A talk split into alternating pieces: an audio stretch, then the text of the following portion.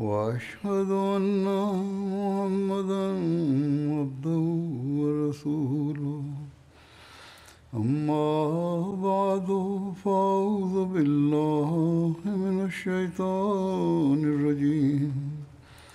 بسم الله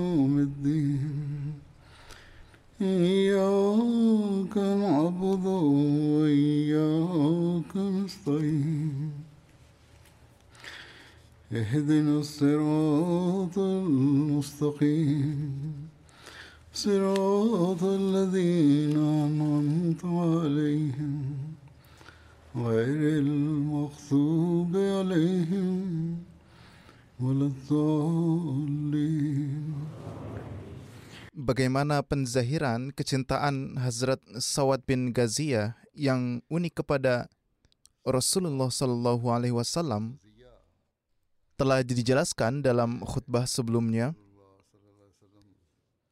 Rincian lebih lanjut tentang beliau adalah sebagai berikut. Sawad bin Ghaziyah kembali ke pertempuran tersebut dengan membawa kemenangan besar dan menjadikan Khalid bin Hisham salah seorang musyrik sebagai tawanan. Dan Nabi Wasallam kemudian menetapkan beliau sebagai amil untuk mengumpulkan harta ganimah yang diperoleh dari perang Khaybar. Menurut sebagian orang, menurut sebagian orang, kejadian di atas disangkut pautkan dengan Sawad bin Amr selain kepada Hazrat Sawad bin Ghaziyah. Namun nampaknya itu adalah kejadian yang berbeda dan dalam buku-buku sejarah dan biografi, kejadian ini sering disebutkan berkaitan dengan Sawad bin Ghaziyah. Hazrat Mirza Bashir Ahmad Sahib telah menjelaskan rincian kejadian ini dalam buku Sirat Khatamun Nabiyyin tertulis sebagai berikut. Sekarang Ramadan jatuh pada tanggal 17 tahun 2 Hijriah, hari Jumat dan menurut penanggalan Masehi jatuh pada tanggal 14 Maret 623 Masehi. Setelah bangun pagi, pertama-tama dilakukan solat dan para penyembah tauhid bersujud di hadapan Allah Ta'ala di lapangan terbuka. Setelah itu, Rasulullah SAW memberikan khutbah tentang jihad dan kemudian ketika hari sudah sedikit terang, beliau mulai meluruskan barisan umat Islam dengan isyarah panah. Seorang sahabat bernama Sawad berdiri sedikit maju ke depan dari barisan. Lalu beliau Shallallahu Alaihi Wasallam memintanya untuk mundur dengan isyarah anak panah. Tetapi kebetulan kayu panah beliau mengenai dadanya. Ia mengatakan dengan gaya pemberani, Wahai Rasulullah Shallallahu Alaihi Wasallam, Tuhan mengutus Anda dengan kebenaran dan keadilan, tetapi Anda telah memukul saya dengan anak panah secara tidak adil. Demi Allah, saya akan menuntut balas untuk ini. Para sahabat terkejut dan khawatir, berpikir apa yang terjadi pada Sawat. Tetapi Nabi Shallallahu Alaihi Wasallam dengan penuh keramahan bersabda, baik Sawat, silahkan kamu juga memukulku dengan panah. Lalu Rasulullah Shallallahu Alaihi Wasallam membuka kain pada dada beliau, lalu Sawat maju dengan penuh kecintaan dan mencium dada beliau Shallallahu Alaihi Wasallam.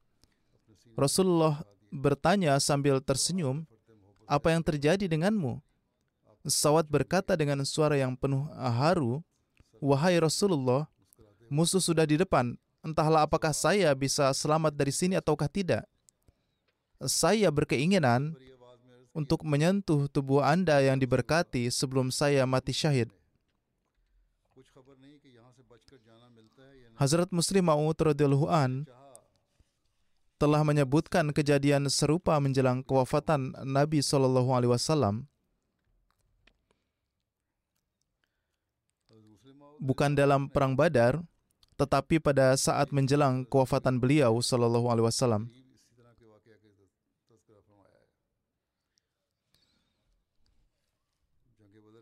Beliau telah menceritakan sebuah kejadian yang mirip dengan itu. Beliau mengatakan Hazrat Muslim Maud an bahwa ketika eh, Rasulullah wasallam mendekati kewafatan beliau, beliau mengumpulkan para sahabat dan bersabda, "Lihatlah saya juga adalah seorang insan seperti kalian. Mungkin saja saya pernah melakukan kesalahan dalam memenuhi hak kalian, atau mungkin saja saya pernah menyakiti salah satu dari kalian. Sekarang alih-alih saya menghadap Allah Ta'ala sedemikian rupa, di mana kalian menjadi penggugat saya, saya katakan kepada kalian, jika ada di antara kalian yang pernah dirugikan oleh saya, silahkan tuntut balas dari saya atas kerugian yang menimpa itu di dunia juga. Begitu dalamnya kecintaan para sahabat kepada Rasulullah SAW, sehingga ketika menyaksikan hal itu dapat diperkirakan betapa tersayat-sayatnya hati para sahabat ketika mendengar ucapan Rasulullah SAW tersebut. Dan seperti itulah yang terjadi. Para sahabat menangis pilu. Air mata mengalir deras dan menjadi sulit bagi mereka untuk berkata-kata. Tetapi ada seorang sahabat yang bangkit dan berkata, Wahai Rasulullah, anda telah mengatakan bahwa jika Anda pernah menimpakan kerugian pada siapa pun, Anda mempersilahkannya untuk menuntut balas. Untuk itu saya ingin menuntut balas kepada Anda. Rasulullah SAW bersabda, Ya silahkan. Katakan cepat-cepat apa kerugian yang telah aku timpakan padamu. Sahabat itu berkata, Wahai Rasulullah, pada suatu pertempuran, suatu ketika Anda tengah meluruskan barisan sehingga perlu bagi Anda untuk maju melewati suatu barisan. Ketika Anda melewati barisan, sikut Anda mengenai punggung saya. Hari ini saya ingin menuntut balas atas kejadian itu. Para sahabat meriwayatkan bahwa pada saat ini kami diliputi api kemarahan dan pedang kami keluar dari sarungnya dan darah mulai menetes dari mata kami. Jika seandainya saat itu Rasulullah SAW tidak berada di antara kami, pasti kami akan mengiris-iris orang itu. Namun Rasulullah SAW mengarahkan punggung beliau sendiri kepada sahabat tersebut dan bersabda, silahkan balas. Sikut aku dengan cara yang sama. Kemudian pria itu berkata, Wahai Rasulullah, tunggu dulu. Ketika sikut Anda menyentuh saya, saat itu punggung saya dalam keadaan terbuka, sedangkan punggung Anda masih tertutup dengan kain. Rasulullah SAW bersabda kepada para sahabat, Tolong singkapkan kain dari punggungku agar ia bisa membalas padaku. Setelah seorang sahabat menyingkapkan kain dari punggung beliau, sahabat yang akan membalas itu maju dengan bibir gemetar dan air mata yang mengalir lalu mencium punggung Nabi Shallallahu Alaihi Wasallam dalam keadaan terbuka dengan penuh cinta dan berkata, wahai Rasulullah, bagaimana mungkin hamba yang lemah ini akan membalas dendam kepada Anda? Ketika saya mengetahui dari Anda bahwa waktunya mungkin sudah dekat, yang dengan membayangkannya pun membuat tubuh kami bergetar, untuk itu saya ingin agar bibir ini dapat menyentuh tubuh yang telah dijadikan sebagai sumber keberkatan oleh Tuhan. Saya telah menjadikan sikut yang mengenai tubuh saya sebagai alasan untuk dapat memenuhi tujuan ini, dan saya ingin mencium Anda untuk yang terakhir kalinya. Wahai Rasulullah, apalah artinya tersentuh sikut Bahkan kami bersedia untuk mengorbankan segalanya untukmu. Diriku menjadikan ini alasan agar mendapat kesempatan untuk menciummu. Para sahabat yang tadinya sudah bersiap untuk membunuh orang ini malah menjadi sangat marah ketika mendengar ucapan sahabat tersebut. Namun ketika mereka melihat pemandangan tersebut bahwa yang telah terjadi adalah sesuatu yang berbeda dengan apa yang ada di anggapan sahabat tersebut, Lalu para sahabat berkata, Akhirnya kami merasa kesal dengan diri kami sendiri. Kenapa bukan kami yang mendapatkan kesempatan tersebut, yakni mencium Nabi kami yang kami cintai? Hazrat Muslim Maud an menjelaskan, Inilah wujud pembimbing dan penuntun jalan kita, yakni Rasulullah Shallallahu Alaihi Wasallam, yang telah memberikan teladan bagi kita dalam setiap sendi kehidupan, yang mana tidak dapat ditemukan pada nabi lain mana pun. Mengenai slogan-slogan para sahabat pada saat perang Badar,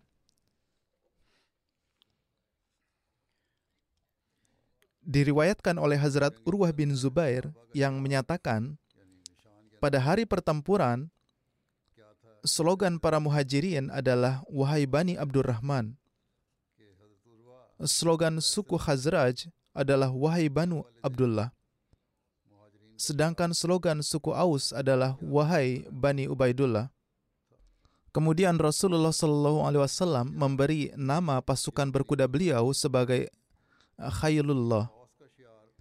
Ada juga riwayat yang menyatakan bahwa pada hari itu slogan semua orang adalah Ya Mansur, Amit, wahai Mansur, bunuhlah mereka. Menurut satu riwayat, selama perang Badar, semboyan kaum Ansar Madinah atau seperti yang saya sebutkan, yaitu slogan pengenalnya adalah Ahad, Ahad, Esa, Esa. Ini dipilih agar dalam kegelapan malam atau saat pertempuran sengit mereka dapat dikenal sebagai Ansar dengan slogan ini. Begitu pula semboyan atau uh, slogan perang para muhajirin adalah Wahai Banu Abdurrahman.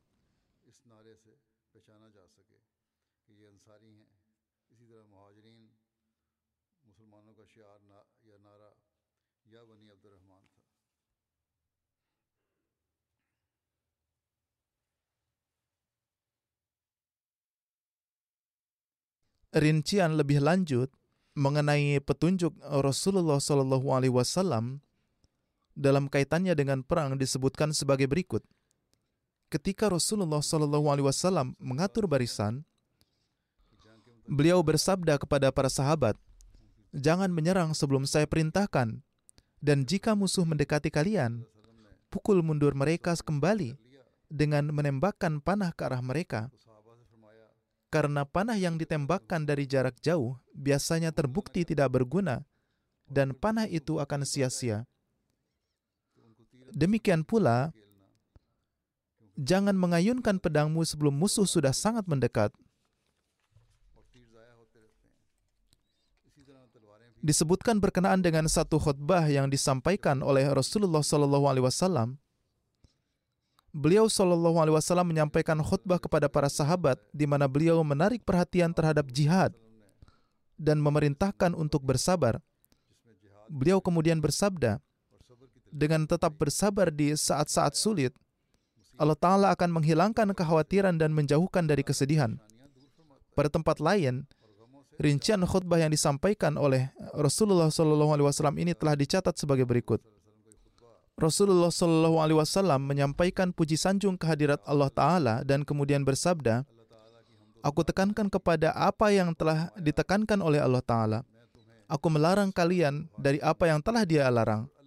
Allah Taala yang Maha Tinggi dan unggul dari segalanya memberimu pesan kebenaran. Dia lebih memilih kebenaran dan memberikan makom tinggi dalam kedekatannya kepada mereka yang berbudi luhur. Bersamaan dengan itu, mereka dikenang dan berlomba satu sama lain dalam mengungguli satu sama lain. Nah, hari ini, kalian telah mencapai satu peringkat dari banyak peringkat kebenaran. Dan Allah Ta'ala hanya menerima apa yang dilakukan demi keridoannya. Menunjukkan kesabaran di saat-saat sulit adalah sesuatu yang dengannya Allah menghilangkan kesedihan dan menyelamatkan seseorang dari rasa sakit kalian akan meraih keselamatan di akhirat dengan itu. Kalian akan menemukan keselamatan melalui itu, yaitu dengan menunjukkan kesabaran. Nabi Allah Shallallahu Alaihi Wasallam hadir di antara kalian, yang memperingatkan kalian dan memerintahkan kalian untuk takut kepada Allah. Jangan sampai dia mengetahui sesuatu tentang kalian yang menjadi alasan ketidaksenangannya. Allah Ta'ala menyatakan, Lamaktullahi akbaru min maktikum anfusakum kemurkaan Allah lebih besar dari kemurkaan kamu terhadap dirimu. Lihatlah apa yang telah Dia perintahkan kepadamu di dalam uh, kitab.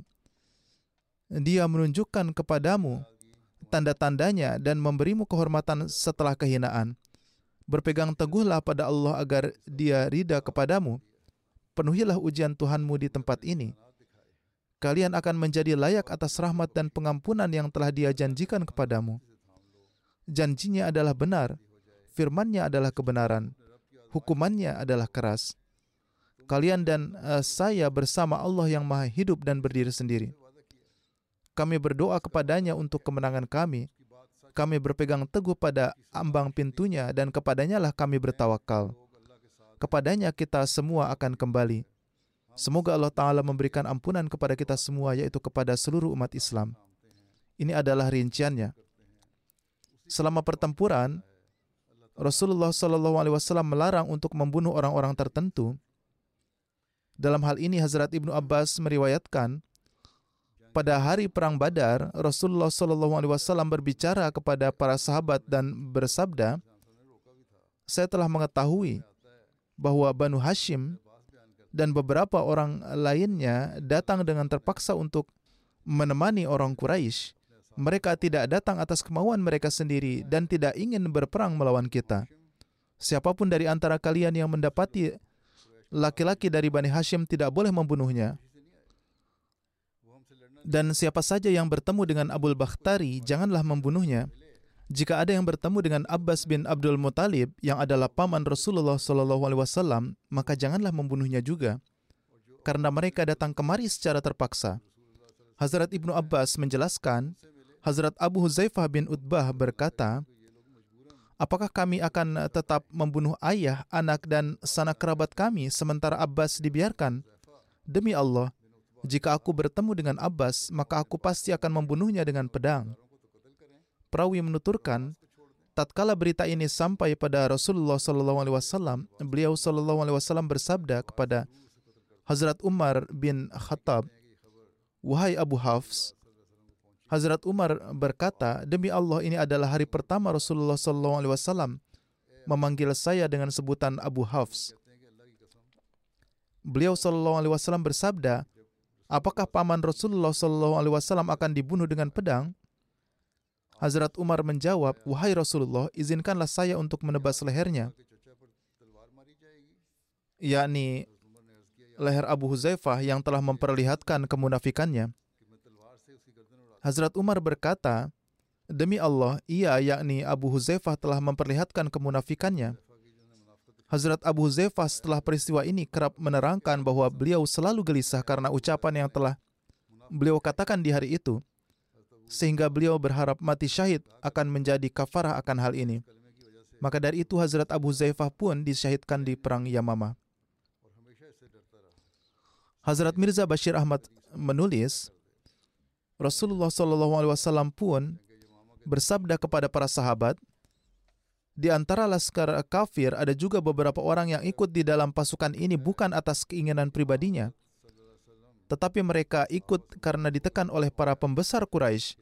Mereka tidaklah menaruh permusuhan dengan kita. Bahkan ada beberapa orang di antara mereka juga yang di masa kita mengalami penganiayaan, mereka memperlakukan kita dengan baik. Sehingga adalah kewajiban kita untuk membalas kebaikan mereka ini adalah karena kebaikan yang terus mereka perlihatkan di Mekah kepada kaum muslim. Oleh karena itu, jika ada orang muslim yang dapat mengalahkannya, maka janganlah menyakitinya. Beliau Shallallahu Alaihi Wasallam secara khusus menyebutkan yang pertama adalah Abbas bin Abdul Muthalib dan yang kedua adalah Abul Bakhtari dan melarang kaum muslim untuk membunuhnya. Ini karena mereka dahulu membantu umat Islam dan memberi mereka kemudahan.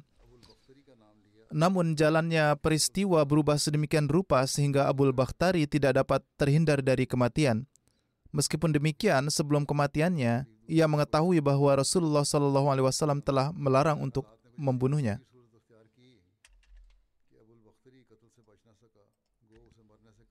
Di dalam sejarah tertera bahwa setelah ini Rasulullah Shallallahu Alaihi Wasallam pergi ke kemah, kemudian beliau larut dalam berdoa. Ini adalah kemah yang dibuat khusus untuk beliau. Hazrat Abu Bakar pun ada bersama beliau. Di sekeliling beliau ada beberapa sahabat Ansar di bawah pimpinan Hazrat Sa'ad bin Muaz yang ditugaskan untuk menjaga beliau. Hazrat Ibnu Abbas menerangkan bahwa Rasulullah SAW bersabda saat itu di perang Badar dan beliau berada di kemah besar, Allahumma inni ansyaduka ahdaka wa wa'daka. Allahumma in syi'ta lan tu'bad ba'dal yaum. yakni wahai Allah, aku bersumpah demi janji engkau, wahai Tuhanku, seandainya engkau menghendaki kehancuran bagi kaum muslim, maka setelah hari ini tidak akan ada lagi yang menyembah engkau. Seketika itu juga, Hazrat Abu Bakar radhiyallahu an memegang tangan beliau. Hazrat Abu Bakar berkata, "Wahai Rasulullah, sudahlah. Anda telah sangat bersikeras dalam memanjatkan doa kepada Tuhan dan kini Anda tengah mengenakan baju zirah." Saat itu Rasulullah SAW tengah memakai baju zirah. Beliau SAW keluar dari kemah dan membaca sayuhzamul jam'u wa yuwalluna dubur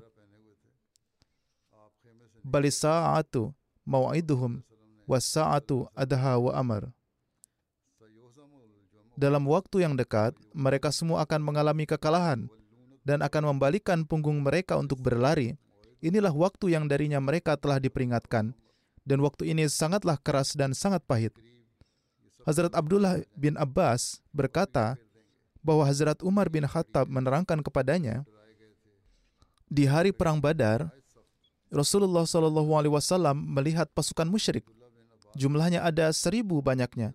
Sementara jumlah sahabat beliau adalah 319 Rasulullah Wasallam menghadapkan wajah beliau ke arah Ka'bah lalu mengangkat kedua tangan beliau untuk berdoa seraya menyeru dengan suara yang tinggi Allahumma anjizli ma wa'attani Allahumma ati ma wa'attani Allahumma in tuhlik hazihil asobata min ahlil Islam la tu'bad fil ard yakni wahai Allah sempurnakanlah apa yang telah engkau janjikan kepadaku wahai Allah anugerahkanlah kepadaku apa yang telah engkau janjikan kepadaku wahai Allah jika engkau menghancurkan jemaat muslim ini maka tidak ada lagi yang akan menyembah engkau. Beliau menghadap ke kiblat dan mengangkat kedua tangan beliau. Beliau secara terus-menerus menyeru kepada Tuhan dengan suara yang tinggi, sehingga kain selendang beliau terjatuh dari bahu beliau. Hazrat Abu Bakar datang menuju beliau dan meletakkannya kembali di bahu beliau. Kemudian ada yang menyapa Rasulullah Shallallahu Alaihi Wasallam dari belakang dan berkata, Wahai Nabi Allah, sesungguhnya doa yang penuh dengan rintihan itu adalah cukup dan dia pasti akan memenuhi janji yang telah dipenuhi. Atas hal ini Allah Ta'ala menurunkan ayat berikut ini. Istastagisuna Rabbakum fastajabalakum anni mumiddukum bi alfim minal malaikati murdifin. Tatkala kalian menyeru kepada Tuhan, dia lalu menerima permohonan kalian dengan janji aku pasti akan mengirimkan seribu barisan musuh untuk menolong kalian. Alhasil, Allah menolong beliau melalui perantaraan malaikat. Riwayat ini tertera di dalam Sahih Muslim. Terkait riwayat ini, Hazrat Mirza Bashir Ahmad Sahib menjelaskan seperti demikian di dalam buku beliau. Beliau Shallallahu Alaihi Wasallam pergi ke kemah lalu beliau larut dalam berdoa. Hazrat Abu Bakar pun ada pada saat itu. Di sekeliling kemah terdapat satu jemaat Ansor di bawah pimpinan Hazrat Sa'ad bin Mu'az yang ditugaskan menjaga beliau. Beberapa saat kemudian muncul suatu suara gemuruh dari medan perang dan diketahui bahwa laskar Quraisy telah memulai serangan. Saat itu yang mulia Rasulullah SAW tengah mengangkat tangan beliau dan berdoa dengan penuh rintihan di hadapan Tuhan. Dan dalam keadaan perih beliau mengucapkan, Allahumma inni ansyaduka ahdaka wa wa'daka Allahumma in tuhlik hazihil isabata min ahlil islami la tu'bad fil ardi. Wahai Tuhanku, sempurnakanlah janji-janji engkau.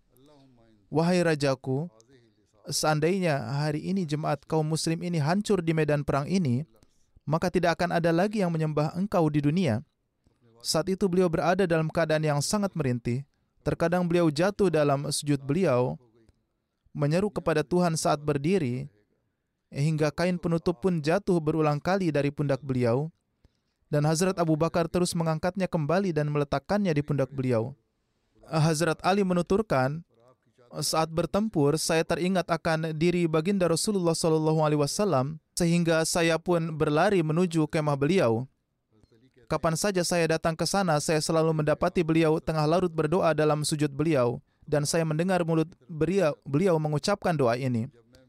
Ya Hayyu Ya Qayyum, Ya Hayyu Ya Qayyum, yakni wahai Tuhanku yang Maha Hidup, wahai Tuhanku yang Maha Menghidupkan. Hazrat Abu Bakar yang melihat keadaan beliau seperti ini sangat diliputi kegelisahan dan terkadang mengatakan kepada beliau, Wahai Rasulullah, kedua orang tuaku rela berkorban untuk engkau. Mohon janganlah khawatir, Allah pasti akan memenuhi janji-janjinya. Allah pasti akan memenuhi janji-janjinya. Berkenaan dengan ungkapan yang sungguh benar ini, terdapat satu ungkapan Farsi, Harke Arif, tersat tersatar, yakni semakin orang menjadi arif, memiliki ma'rifat, maka semakin besar juga rasa takutnya kepada Tuhan.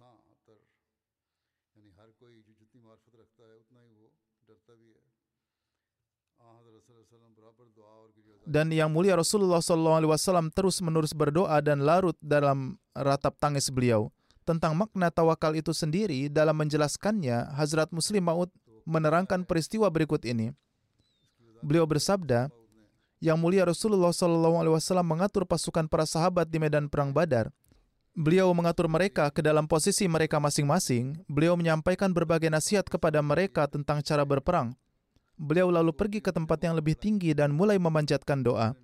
Beliau tidaklah lantas pulang ke Madinah lalu berdoa di sana, tetapi pertama-tama beliau tiba di medan perang bersama para sahabat, mengatur barisan mereka, dan memberikan nasihat-nasihat kepada mereka, lalu duduk di tempat yang lebih tinggi dan mulai berdoa. Inilah ketawakalan beliau, inilah ketawakalan beliau yang harus ditempuh oleh kita, yakni beliau pun menempuh sarana-sarana yang sanggup diupayakan oleh manusia. Beliau berupaya sekuat tenaga lalu memanjatkan doa, inilah yang disebut dengan tawakal. Hazrat Masih Maud alaihissalatu wassalam bersabda, Al-Quran suci berulang kali memberikan janji kemenangan atas orang-orang kafir kepada yang mulia Rasulullah Shallallahu Alaihi Wasallam. Namun tatkala perang Badar yang merupakan pertempuran pertama Islam telah dimulai, yang mulia Rasulullah Shallallahu Alaihi Wasallam mulai berdoa seraya merintih. Saat berdoa, kalimat ini keluar dari mulut Rasulullah Shallallahu Alaihi Wasallam yaitu Allahumma in ahlakta hazihil isabata walan tu'bada fil ardi abada yakni wahai Tuhanku, seandainya hari ini engkau menghancurkan jemaat ini yang hanya berjumlah 313 orang, maka tidak akan ada yang menyembah engkau lagi hingga hari kiamat. Tatkala Hazrat Abu Bakar radhiyallahu an mendengar kalimat ini dari mulut Rasulullah sallallahu alaihi wasallam, maka Hazrat Abu Bakar berkata, "Wahai Rasulullah sallallahu alaihi wasallam, mengapa engkau sedemikian gelisah? Allah taala telah memberikan janji yang uh, pasti kepada engkau bahwa aku Tuhan pasti akan memberikan kemenangan. Beliau Shallallahu Alaihi Wasallam bersabda ini benar, tetapi aku melihat bahwa wujudnya wujud Tuhan adalah tidak memerlukan apa pun. yakni Allah Taala tidaklah wajib untuk menyempurnakan suatu janji. Allah Taala adalah maha berdiri sendiri dan kaya. Oleh karena itu kita setiap saat dan setiap waktu harus senantiasa takut dan gelisah akan wujudnya. Tatkala beliau Shallallahu Alaihi Wasallam berdoa di dalam kemah beliau, rasa kantuk menguasai beliau, dan seketika beliau bangkit dan bersabda, Wahai Abu Bakar, bergembiralah, pertolongan Tuhanmu telah datang. Lihatlah Jibril yang telah datang seraya memegang tali kekang kudanya, dan kaki-kakinya tertutup dengan debu. Riwayat ini terdapat di Sirat Ibnu Hisham. Kemudian ada satu riwayat bahwa Rasulullah SAW bersabda, Abu Bakar, kabar suka untukmu.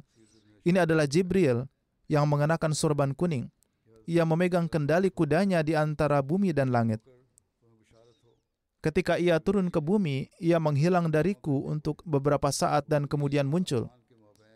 Kaki kudanya berdebu. Ia mengatakan bahwa ketika kamu berdoa, maka pertolongan Allah Ta'ala telah datang kepadamu.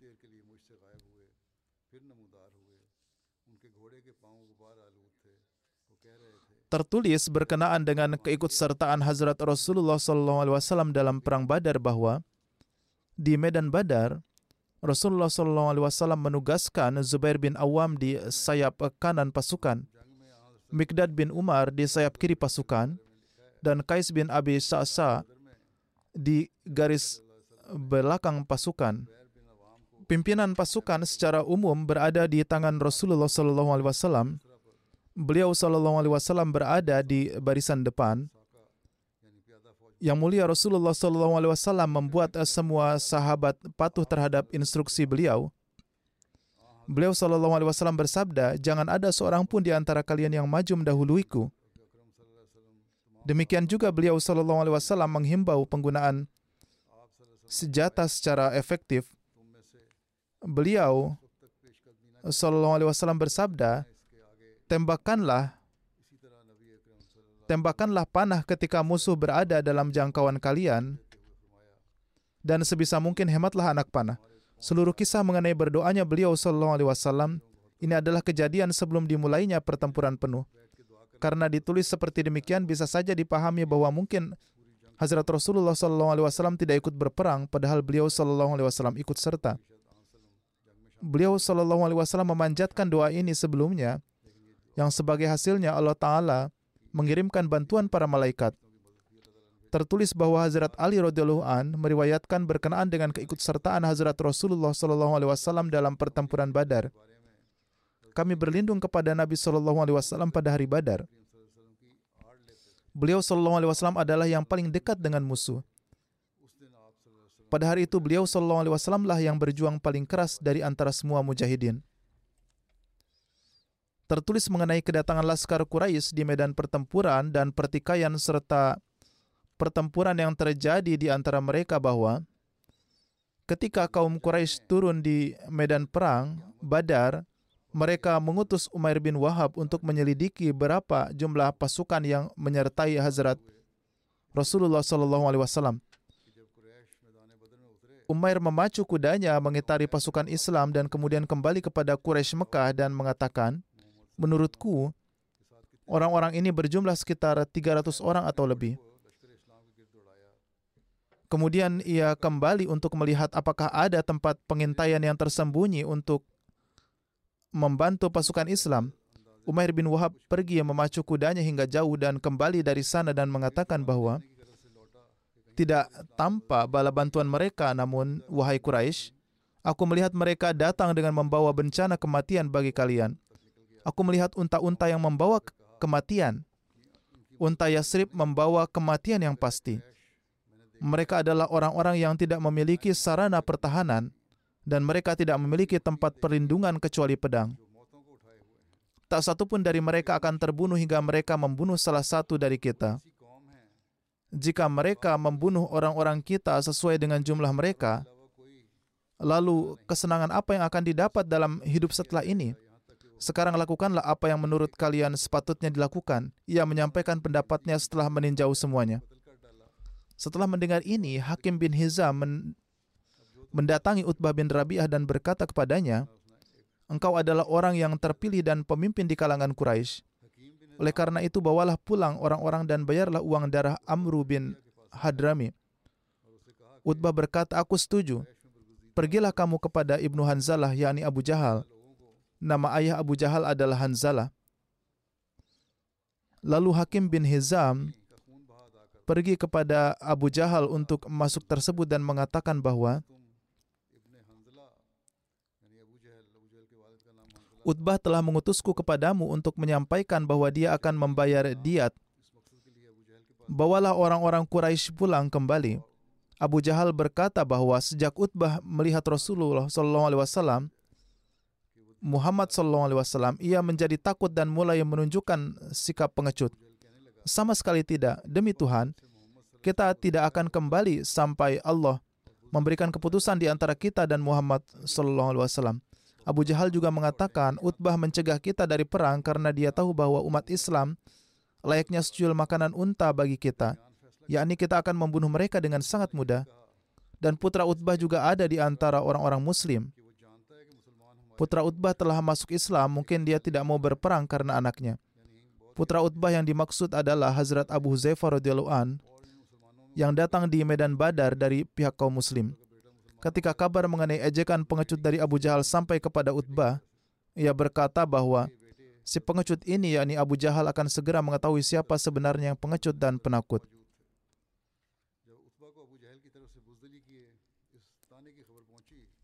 Hazrat Mirza Bashir Ahmad radhiyallahu an menjelaskan detailnya sebagai berikut.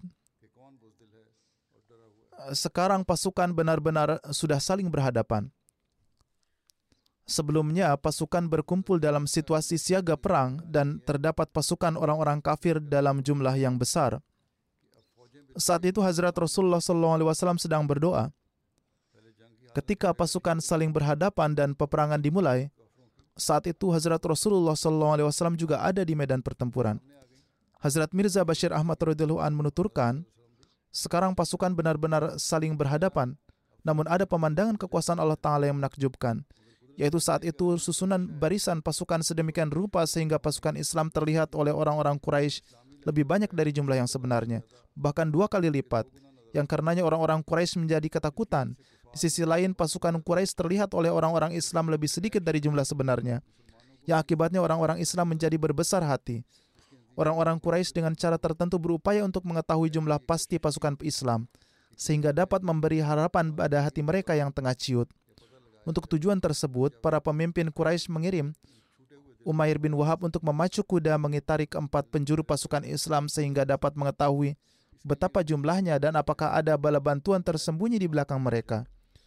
Oleh karena itu Umair mengelilingi kaum muslim dengan menunggang kuda, namun dia melihat kehormatan diri, kebulatan tekad serta ketidakpulian, ketidakpedulian akan maut yang begitu besar dalam wujud orang-orang Islam, sehingga ia kembali dengan sangat ketakutan dan berkata kepada orang-orang Quraisy bahwa aku tidak melihat suatu bala bantuan yang tersembunyi atau yang lainnya. Tetapi wahai masyarakat Quraisy, aku melihat bahwa dalam laskar orang-orang Islam seolah-olah pada pelana unta-unta mereka tidak sedang membawa manusia melainkan kematian dan kebinasaan tengah menunggangi unta-unta betina Yasrib. Ketika orang-orang Quraisy mendengar hal ini, timbul satu kegelisahan dalam diri mereka. Surakah yang datang sebagai penjamin mereka sangat ketakutan sehingga ia melarikan diri. Ketika orang-orang menghentikannya, ia berkata, "Kalian tidak melihat apa yang aku lihat." Mendengar pendapat Umair, Hakim bin Hizam sangat ketakutan. Ia mendatangi Utbah bin Rabi'ah dan mengatakan, "Wahai Utbah, engkau hanya ingin membalas dendam untuk Amru bin Hadrami terhadap Muhammad sallallahu alaihi wasallam. Dia adalah sekutumu. Tidakkah memungkinkan jika engkau membayar, uang darah atas namamu, namanya lalu membawa orang-orang Quraisy pulang kembali? Dengan melakukan ini nama baikmu akan terkenang selamanya." Utbah yang ia sendiri sedang ketakutan, apalagi yang ia inginkan. Dengan segera ia mengatakan, "Ya, hal ini benar, aku setuju." Selanjutnya ia mengatakan kepada Hakim bin Hizam, "Lihatlah bagaimana juga orang-orang Islam ini dan kita saling bersaudara. Apakah baik seseorang mengangkat pedang terhadap saudaranya dan seorang ayah terhadap anaknya? Lakukanlah olehmu seperti demikian. Pergilah sekarang juga kepada Abu Hakam, yakni Abu Jahal, dan sampaikan usulan ini kepadanya." Di sisi lain, Utbah sendiri sambil menunggangi unta, mulai menasihati orang-orang dari dirinya sendiri bahwa berperang dengan sanak kerabat tidaklah baik. Kita harus kembali dan biarkan Muhammad SAW pada keadaannya. Sehingga ia berurusan dengan suku-suku Arab yang lain. Kita akan lihat apa hasilnya nanti. Lihatlah juga oleh kalian, berperang dengan orang-orang Islam ini bukanlah suatu pekerjaan yang mudah. Karena aku melihat orang-orang ini adalah para pencabut nyawa. Terserah kalian mau menyebutku pengecut, aku bukanlah pengecut. Hazrat Rasulullah SAW melihat Utbah dari jauh. Beliau SAW bersabda, jika dari antara pasukan orang-orang kafir ada seorang yang baik, maka dia adalah orang yang menunggangi unta merah itu.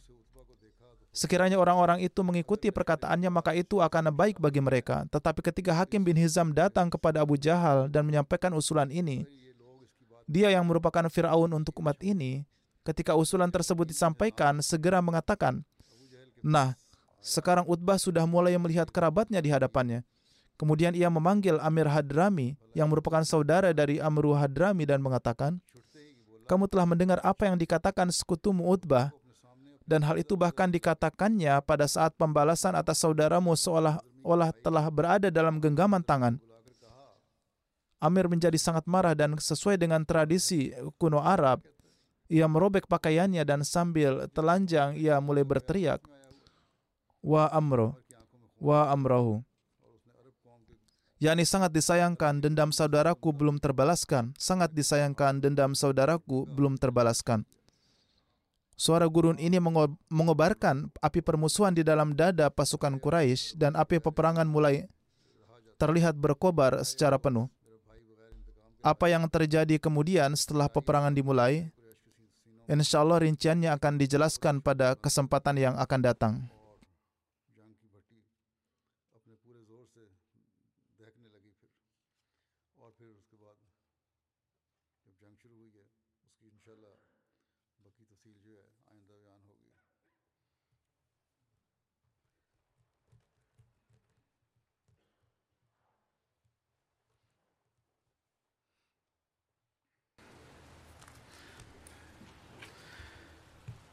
الحمد لله الحمد لله نحمده ونستعينه ونستعينه نحمده ونستعينه ونستغفره ونؤمن به ونتوكل عليه ونعوذ بالله من شرور انفسنا ومن سيئات اعمالنا.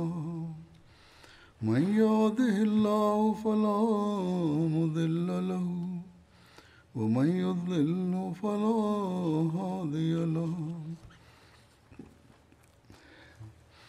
ونشهد أن لا إله إلا الله. ونشهد أن محمدا عبده ورسوله. عباد الله رحمكم الله.